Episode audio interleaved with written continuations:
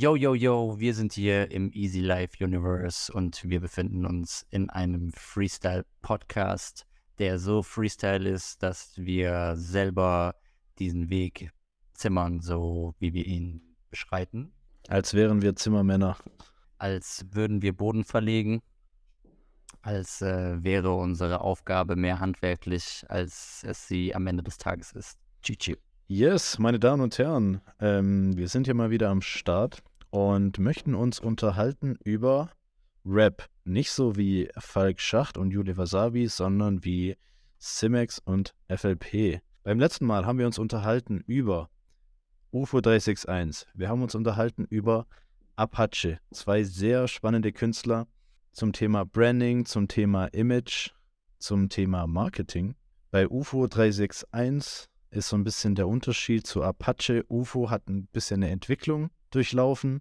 Er hat sich mit der Zeit verändert und Apache kam im Prinzip so auf die Welt, wie er heute ist. Mehr oder weniger. Er ist natürlich auch nicht so lange am Start wie UFO, muss man auch dazu sagen. Aber beide sehr spannend. Für alle, die den, die Folge noch nicht gehört haben, hört sie euch gerne an hier in der Playlist. So, und heute haben wir uns einen dritten Künstler ausgesucht, der spannend ist, gerade im Hinblick auf Branding und Image.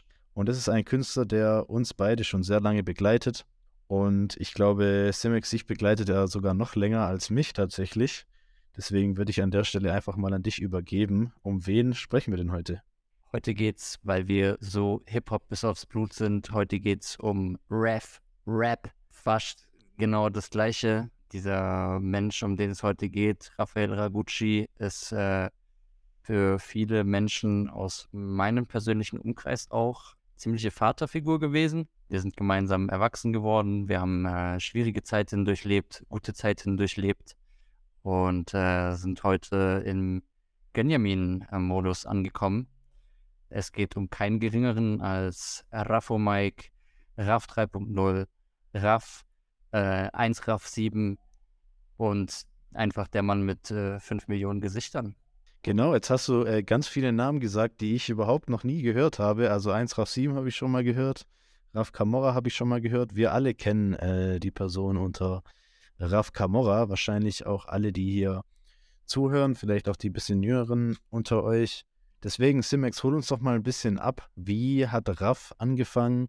Und auch tatsächlich das, was du mir kurz im Vorgespräch erzählt hast, habe ich auch selbst noch nicht gewusst, dass es da noch andere Künstler-Personas von ihm gab. Erzähl doch mal. Also erstens mal finde ich es mega cool, dass du mich gerade darauf hingewiesen hast, dass ich mit die wichtigste Persona vergessen habe, nämlich äh, den Camorisi, Raf Camorra, der äh, ja für die neapolitanischen Wurzeln von äh, diesem äh, hübschen äh, jungen Mann steht. Und äh, das sage ich nicht nur, weil wir die gleiche Frisur tragen, sondern einfach auch, weil wir, glaube ich, ähm, so hatte ich zumindest immer das Gefühl, ein sehr, sehr ähnliches Leben, einen sehr, sehr ähnlichen Werdegang hatten. Bis vor ein paar Jahren, da hat sich dann unser Werdegang ein bisschen geteilt. Er ist mir, würde ich sagen, ein paar Schritte voraus. Aber ich glaube, ab der Stelle äh, weiß es dann auch ungefähr jeder, weil ähm, die Touren, die er gespielt hat oder die er spielt, da dürfte mittlerweile ja ganz Deutschland einmal zu Besuch gewesen sein. Ja, wo fange ich an? Ähm, Sorry, darf ich da ganz kurz einhaken? Ähm, du hast gerade gesagt, äh, ihr habt einen sehr lange den Weg geteilt. Meinst du damit, ihr habt einen ähnlichen Werdegang oder ihr habt oder er hat dich begleitet auf dem Leben? Kannst du das vielleicht nochmal kurz erläutern? Also hier an der Stelle kann ich ja jetzt tatsächlich mal aus dem Nähkästchen plaudern. Und okay. ähm, ich habe da ähm, mit meiner Freundin tatsächlich auch ein persönliches Battle mal angefangen, als ich das zur Sprache gebracht habe. Denn ich habe tatsächlich mit dem guten Herrn Raphael Ragucci einen Kontakt auf MySpace gepflegt, ähm, von dem ich immer dachte, dass ich krass gewesen wäre, weil ähm, ich hatte, also ich bin ihm auf MySpace gefolgt und äh, wer sich noch erinnert, das ähm, ist auf jeden Fall sehr, sehr viel persönlicher gewesen, als das heute in den sozialen Medien der Fall ist. Mhm. Und dann äh, habe ich das, äh, wollte ich da ein bisschen angeben. Und ähm, dann hat meine Freundin mir gesagt, dass sie auch Kontakt hatte mit Raf auf MySpace und die haben sogar geschrieben. Und ähm, ja, da hat mein Fantum den ersten kleinen Kratzer abbekommen, weil ich dachte, ich wäre was Besonderes gewesen. Ja, also ich verfolge tatsächlich den guten Raff. Puh, also eine Jahreszahl kann ich jetzt, glaube ich, gar nicht so ganz genau nennen. Ähm, ich hatte auf jeden Fall die Skandal-EP. Die gab es zum, also ich habe dafür auf jeden Fall niemals gezahlt. Wenn ich dich um Geld geprellt habe, äh, Raff, dann tut es mir mega leid an der Stelle.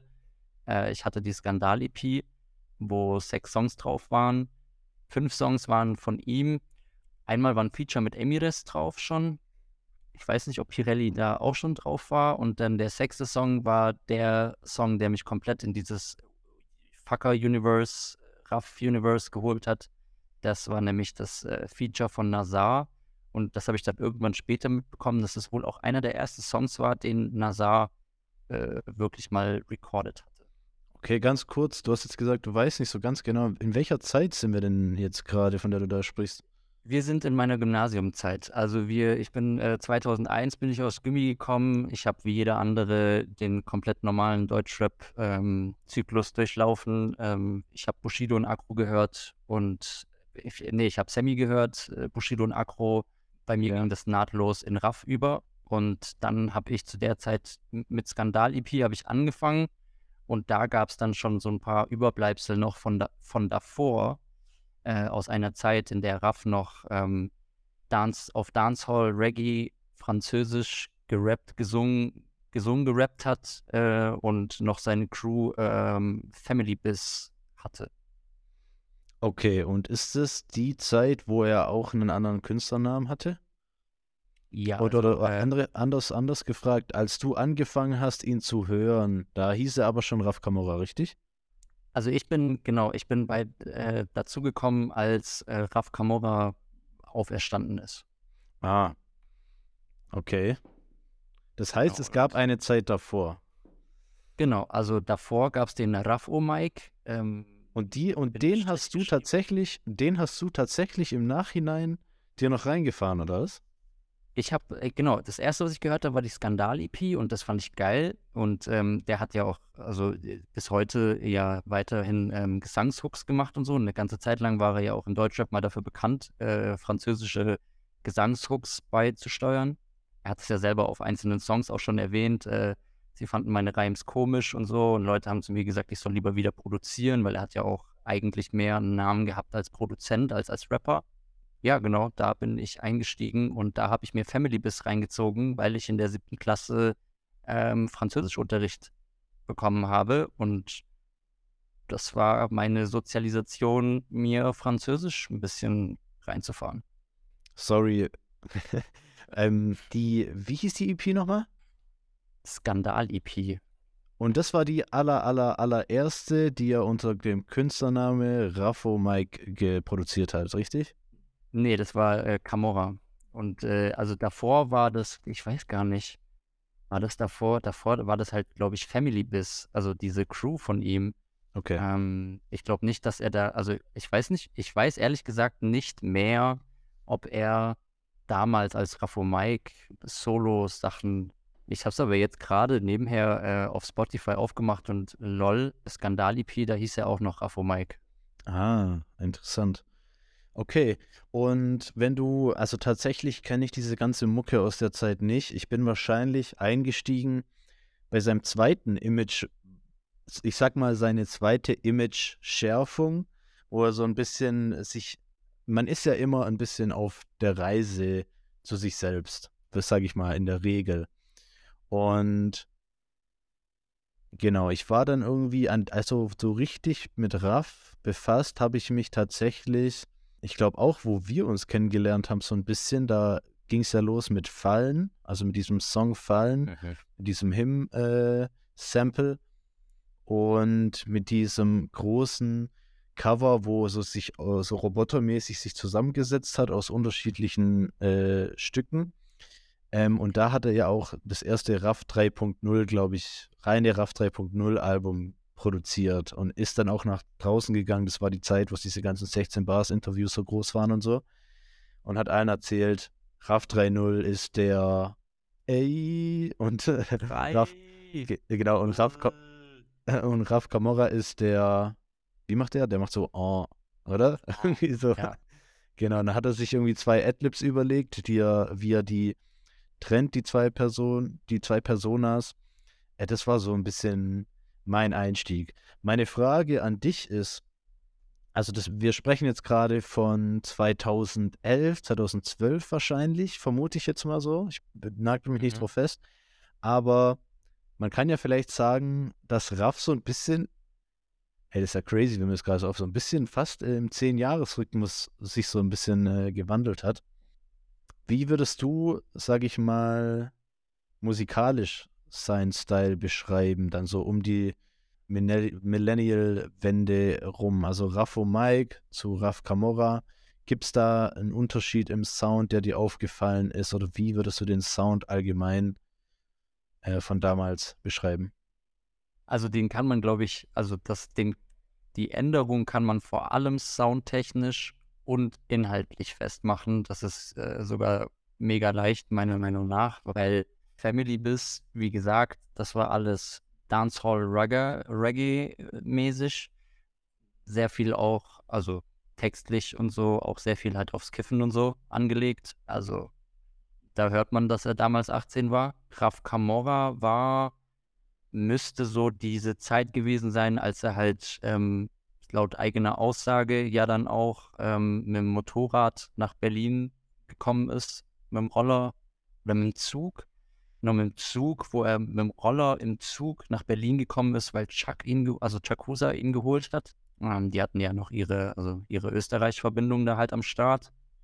Und ähm, dieser Raf Camorra-Charakter äh, ist auf jeden Fall ein, wie fasst man das zusammen, ein neapolitanischer, christlicher Gangsterpate. Und ähm, die Wandlung, die er danach gemacht hat zum 3.0, Ganz kurz, bevor du zu 3.0 kommst, kannst du es ein bisschen soundtechnisch beschreiben? Also äh, Camorra würde ich sagen, mehr so boom Und da, also vor allem in diesen ersten Sachen, ähm, hört man halt auch noch, dass er da ganz krass seine, also seine Reimschemas, Schematas sucht. Das ist wild also ist das auch der äh, starke Unterscheidungspunkt zu Raff und Mike oder würdest du sagen, das äh, ähnelt sich? Nee, das ist schon, also es ist schon anders, ja. Also davor ist es so, halt, davor ist es so Sing-Sang-mäßig, wo er dann später wieder dazu zurückgekehrt ist. Ähm, und Camorra war schon wirklich so Reim auf Reim es waren sehr lange Reime, also es war, also die sind kürzer geworden als dieses melodische, aber das war immer noch, ja gut, im Vergleich halt kürzere Zeilen, aber trotzdem noch ähm, sehr inhaltlich, also sehr, er hat immer versucht, so, er hat fast schon erzählt und das halt mit Reimen. Wer, welcher von beiden hat erzählt? Äh, Camorra hat schon erzählt. Also okay, und der, und der und der Raffo Mike, ähm, der war der weniger unweppig. Der macht Party, stoned, dicht. Und von den und von den Beats? Und Camorra ist halt, der geht mehr bum bum chuck. Genau, und, und, und, der, und äh, Raffo Mike? So ein bisschen melodischer, meinst du? Ja, wie, wie, so wie Rugger halt, so wie man sich so einen Rugger-Dude vorstellt. Der hatte ja auch Raster. Also zu der Zeit hatte der lange Haare und Rastas. Also jeder, der ihn nur mit Glatze kennt, äh, kann mal alte Bilder googeln. Ist äh, lustig. Okay, okay, jetzt so langsam, jetzt so langsam formt sich ein Bild bei mir. Ich verstehe, ich verstehe. Das ist sehr interessant, weil es gibt ja, sage ich mal, oft einen Punkt im Leben, oft so ähm, im Mitte des, sag ich mal so gegen, ja, wenn man so gegen 50 geht, äh, sage ich jetzt einfach mal, obwohl ich erst Anfang 30 bin, wo man sich spätestens stark zurückbesinnt auf ähm, Werte aus der Vergangenheit, vielleicht sogar aus der Jugend. Mit RAF 3.0 hat er ja im Prinzip das schon so ein bisschen aufgegriffen, oder? Er ist wieder so ein bisschen zurückgesprungen zu Raffo Mike, oder? Wenn ich das jetzt so richtig interpretiere. Ich glaube, das war eine Symbiose tatsächlich sogar. Also ich glaube nicht, dass es Retro war. Ich glaube, das ist eine Symbiose, die da stattgefunden hat. Chuck hat ihn nach Berlin geholt. Er ist dann nach Berlin gekommen, laut eigener Aussage ohne Cash und so. Und das macht auch, also es passt irgendwie auch so diesen Werdegang. So, da wird dann auf einmal Street, bisschen Street Rap gemacht und äh, ich hole mir meinen, ich, ich hole mir das, was mir zusteht und ich, ich habe jetzt Erfolg äh, als Rapper, weil ich mir das in den Kopf gesetzt habe und so. Und dann hat er aber als Rapper nicht wirklich Erfolg gehabt, sondern als Produzent. Ich weiß nicht mehr ganz genau, also da schmeiße ich vielleicht auch ein bisschen was dann durcheinander und so, aber er hat irgendeinen Hit, hat er produziert, ich weiß nur nicht mehr für wen. Und das war sein, seine Einnahme quasi. Also da hat er Geld gemacht und dann haben den halt voll viele Leute gefeatured, aber die haben den nicht als Rapper gefeatured. Das war so ein bisschen, ein bisschen wie bei Kanye tatsächlich. Also auch wenn man die beiden halt nicht miteinander vergleichen kann. Aber die Leute haben den voll oft auf den Song geholt, weil die von ihm diese französischen gesungenen Hooks haben wollten. Und dann hat er quasi aus den französischen gesungenen Hooks plus seinem neuen Boom-Bap-Reimschema äh, eine Identität künstlich erzeugt, kann man das sagen, weil ja auch der Sound von äh, RAV 3.0 schon elektronisch, synthetisch, künstlich ist, der aber dieses, ähm, diesen Zeitgeist so ein bisschen hops genommen hat, also zumindest von inhaltlich und von den Texten so ein bisschen dieses äh, Plastik-Business konterkariert hat. Hat er dann diese Songs äh, oder diese Hooks, die er da gemacht hat, auf Französisch gemacht? Ja, voll viele. Also es gibt mega viele Raff-Features, ähm, wo er französische Hooks gesungen hat, ja. Auf dem Farid-Album Bänger leben kürzer ist eine Hook. Summer Jam Album Babas Barbies Bargeld. So hieß das Album, glaube ich. Mhm. Und dann gab es halt, also ich würde da jetzt nicht reingrätschen, aber dann gab es halt eines der besten Deutschrap-Alben aller Zeiten ähm, im Jahr 2010 veröffentlicht und das ist dieses Collabo-Album mit Nazar. Okay. Endstufe. Ähm, da sind wir jetzt, also im Prinzip ähm, sind wir jetzt da. 3.0. Genau, also da hat er Kannst du das ein bisschen zeitlich einordnen, was dann, was dann da mit Nazar passiert ist? Also diese Sache mit zum Beispiel Banger Leben kürzer, ich habe es hier gerade offen, war 2011. Das heißt, mhm. er war, bevor diese Nazar-Sache war, hieß es, wie hieß es nochmal, das Album? Äh, war das Artcore? Ja, Artcore. Ja. Vor Artcore, man kann ja sagen, mit Artcore ging es so ein bisschen, wurde es so ein bisschen kommerzieller ja. bei ihm, kann man sagen? Ja, oder? Ja. Genau. Ähm, davor hat er noch diese ganzen französischen Hooks gemacht. Okay, ja. gut. Er ist ja, ist ja extrem spannend. Vielleicht kannst du dann ähm, mal kurz ein bisschen umreißen, was dann ab dann passiert ist. Das ist echt also, spannend, so aus deiner Sicht, diese, du, also sehr vieles habe ich da auch überhaupt nicht auf dem Schirm von dem, was du da erzählst, finde ich ultra spannend. Also dieses Hardcore-Album, äh, wer das nicht gehört hat, der hat was verpasst. Und das, also das sage ich nicht bei vielen Sachen, weil manches muss man auch wirklich nicht gehört haben, aber Hardcore ist schon in sehr vielerlei Hinsicht ein highly influential Album gewesen für den kompletten Deutschrap, weil, wie ich ja gesagt habe, ich habe ja Skandal-EP gehört. Die, also, die hatte übrigens auch nicht nur sechs Songs, die hatte acht Songs oder so. Ähm, wie gesagt, Emires, Pirelli und dann halt dieses Nazar-Feature. Ich fand das halt so geil, weil dieser Nazar einfach getötet hat auf diesem Beat und Raff hat halt nicht getötet. Und dann haben die dieses Album rausgehauen, 2010, dieses Hardcore, und das war so dreckig und das war so geil und das war, und diese Nazar, äh, diese Raff-Lines da drauf, die sind auch auf einmal böser geworden. Dieses, äh, wenn ich auf ein Liter Wodka in die Buff gehe und mein Maul aufmache und lauter solche, boah, solche bösen Dinge, die haben ein KZ-Feature da drauf, die haben ein Flair-Feature da drauf. Unfucking fassbar. Ouvertüre, dieses Intro von diesem Album. Boom. Ah, unfassbar. Ähm, also dieses Album so, so oder so unfassbar. Unfassbar melodisch. Er hat halt auch auf diesem Album natürlich klar die französischen Hooks beigesteuert. Nazar einfach auch ein krasser Rapper-Rapper.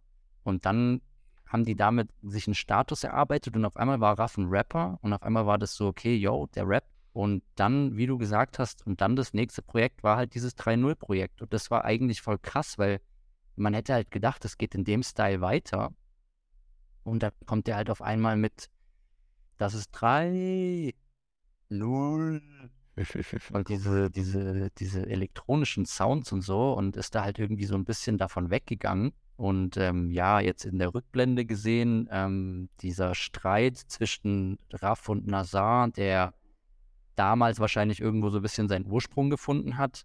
Ohne da jetzt äh, zu tief rein, äh, reinzugehen, was man, glaube ich, oder ich sage es mal aus meiner Sicht, ist so ein bisschen der Eindruck, dass Raff von außen äh, zu der Zeit halt einfach der Straßenrapper war. So irgendwie. Der mhm. raffe Straßenrapper.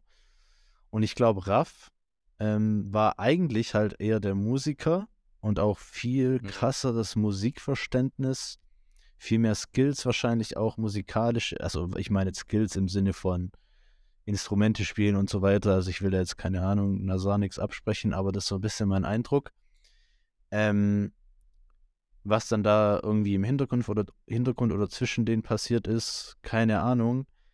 Aber ich glaube tatsächlich, Wahrscheinlich ist es bei Raff sogar ähnlich, so was irgendwie die Straßen-Backgrounds angeht, dass er die auch hat, aber nach außen hin hat es irgendwie für mich jetzt halt so ein bisschen den Eindruck gemacht. Ich glaube aber dass tatsächlich zu der Zeit, auch Hardcore, ähm, haben die ja eigentlich wahrscheinlich beide einfach äh, hart gerappt, so und äh, straßenmäßig gerappt.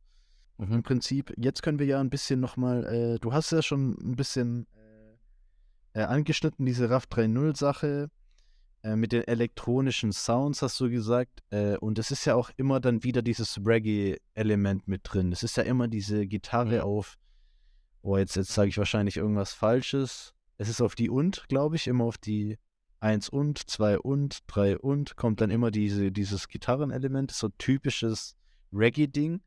Alle äh, Musikproduzenten werden mich wahrscheinlich jetzt steinigen dafür, aber das ist so ein bisschen das, was ich, was ich aufgeschnappt habe mit der Zeit. Genau, und dann wurde es halt so ein bisschen sehr viel gesungen. Es wurde sehr viel gesungen.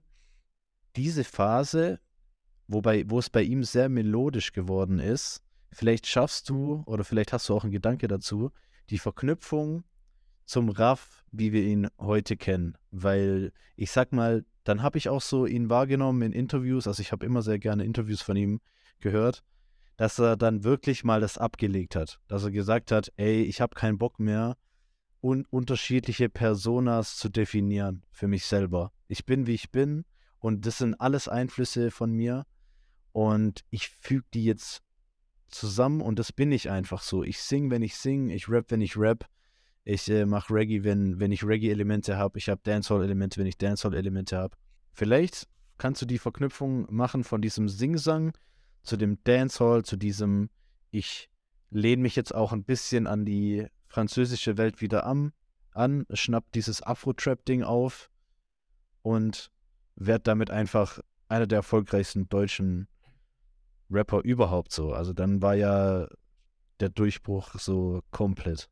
Also ich glaube, so wie du es gerade auch äh, zusammengefasst hast, das trifft den Nagel auf den Kopf, weil, wie ich gesagt habe, ich glaube nicht, dass diese Phasen, wo er gewechselt, also zwischen Identitäten gewechselt hat, Rückgriffe waren. Ich glaube, dass das immer, also da sind immer Sachen miteinander verschmolzen.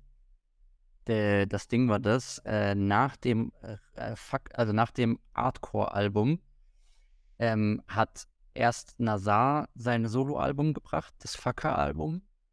Ich glaube, das war danach, bin mir eigentlich ziemlich sicher. Und Raff hat dann seinen 3.0 gemacht und die waren Best Friends. Ich war, also ungelogen, ich war auf dieser Tour und auf diesen Touren, die da gespielt wurden zwischen 2010 und 2013. Ich war auf derselben Tour teilweise bei drei Tourdates.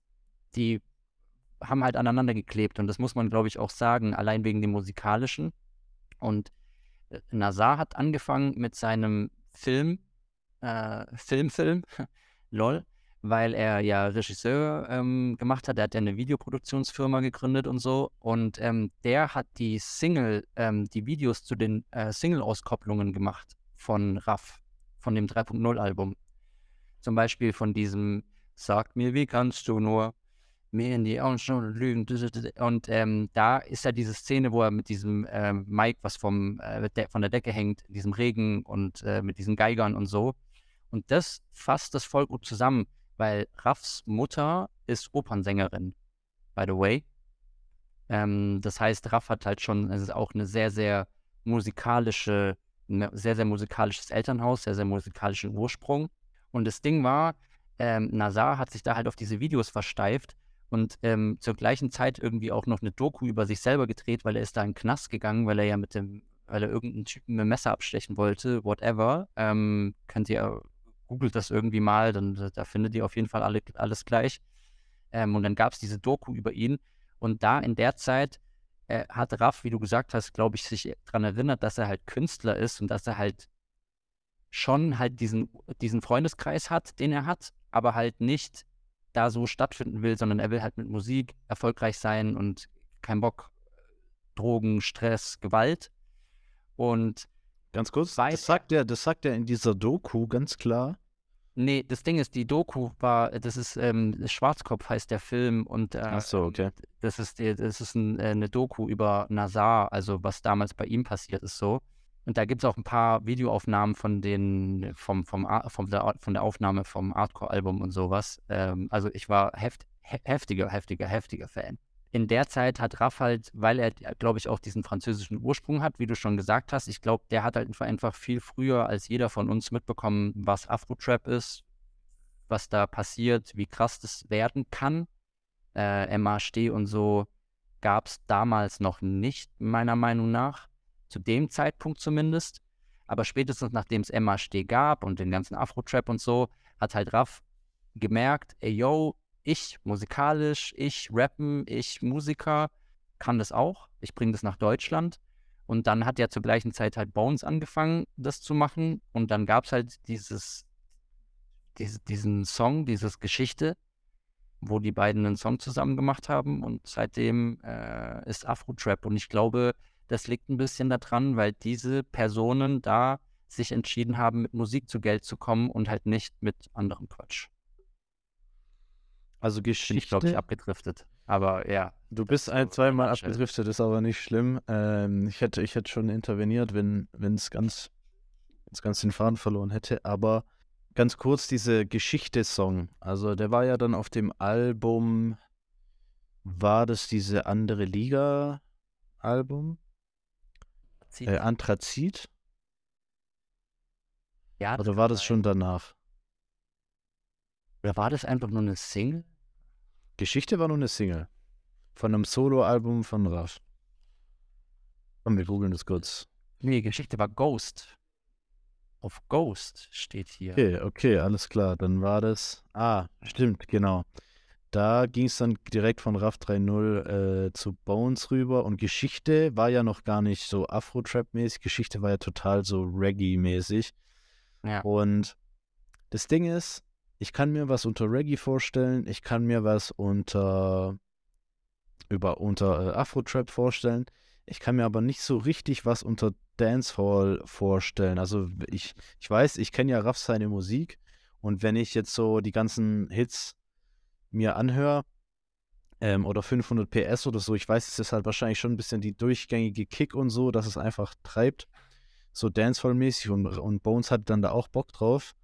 Und diese Symbiose ist dann einfach komplett durch die Decke gegangen.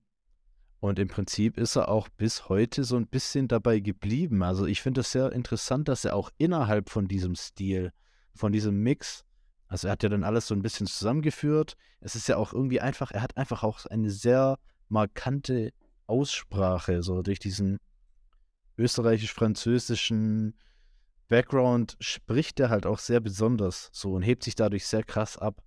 Genau, was ich eigentlich gerade sagen wollte, ist, dass dann, dass es ihm auch gelingt, zum Beispiel melancholischen Dancehall zu machen, irgendwie so.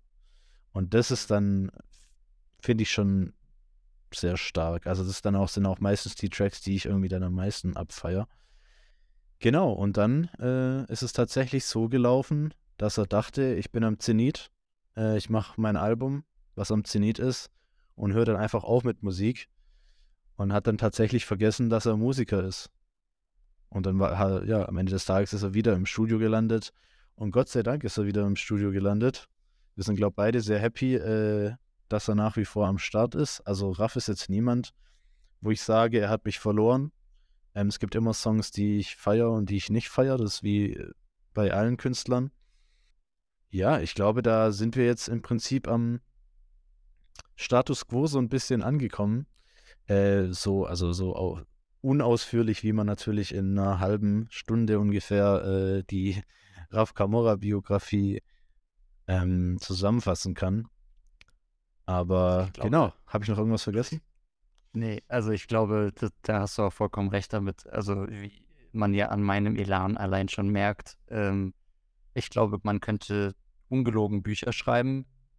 Da sind wir ja jetzt alles noch gar nicht eingestiegen auf ne, Elternhaus, Aufwachsen. Der ist von zu Hause abgehauen und so mal äh, hier diese Zeit mit Reggae in, ähm, auf Französisch. Ähm, meine ich, mich zu erinnern, dass er da auch in Marseille halt so ein bisschen streetmäßig gelebt und unterwegs war. Ähm, dieses Ankommen in Berlin, ähm, dann diese Diskografien, die er, er hat verschiedene Stränge aufgemacht, was halt auch vielleicht noch in dieser Form, also in diesem Markengebilde irgendwie voll interessant und wichtig ist, weil zum Beispiel seine Musik ja seine Therapie ist, äh, um halt Sachen zu verarbeiten, weil du es jetzt auch wegen Melancholie angesprochen hast, was ja so mit inhaltlich, textlich somit sein stärkstes, äh, sein, sein, sein stärkstes Thema ist. Und dieses Therapie vor dem Album, Therapie nach dem Album, äh, Therapie vor dem Tod, äh, Therapie nach dem Tod, äh, RAF 3.0, äh, RAF 3.02, ähm, Noah als Übergang, also dieses Ghost-Album äh, mit Noah als Übergang, äh, Anthrazit, was auch nochmal so, wie du gesagt hast, man dachte eigentlich so, yo, das ist das letzte Album, ich werde nie wieder was von Raff hören und dann Zenit, Zenit war das letzte Album. Oder Zenit, genau. genau. Und dann gab es dieses legendäre Interview von Liquid Walker, wo er gesagt hat, äh, er hat Sachen aus dem Studio gehört von Bones und Raff und wenn er sich eins wünschen darf, dann wäre das, dass die beiden zusammen ein Album machen und die Freunde von mir, wir saßen zu Hause und haben uns gedacht, so, ich bin noch nie auf den Gedanken gekommen, aber ja, bitte gib mir das. Und dann kommt Palm aus Plastik und jo, den Rest, den weiß, glaube ich, mittlerweile wirklich jeder. Ich glaube, ich glaube, äh, du verwechselst da, glaube ich, was. Ich glaube, Zenit, also Zenit war, glaube ich, nach Zenit Palm aus Plastik 1, genau. Ja, ja. Und äh, Anthrazit war auch nach Palm aus Plastik 1. Ach, war das nach Palm aus Plastik 1 schon? Yes. Also ah, Plastik kam 2016 und Anthrazit kam 2017. Dann kam Palm aus Plastik 2 und mhm. dann kam Zenit. Okay. Tatsächlich. Ja, dann, dann war das so, dass ich bei, bei dann war das, glaube ich, dieses Ghost-Album, wo man so gedacht hat, äh, okay, das ist jetzt so das Ende der Symbiose. Und ähm, weil wir es ja davon hatten, wie sich die Marke entwickelt hat. Und dann kam halt diese Symbiose einfach mit 187, mit der Straßenbande und diesen 1 RAF 7 und diese ganzen, ne, alles, was danach gekommen ist, was daraus entstanden ist, ja, stimmt, stimmt, das kam danach. Aber äh, ja, da gab es schon ein paar Punkte in seiner Karriere, wo man gedacht hat, das endet jetzt und dann hat er einen neuen Erzählstrang aufgemacht. Und ähm, ja, endlich, mal schauen, wie viel, wie oft er sich noch erfindet.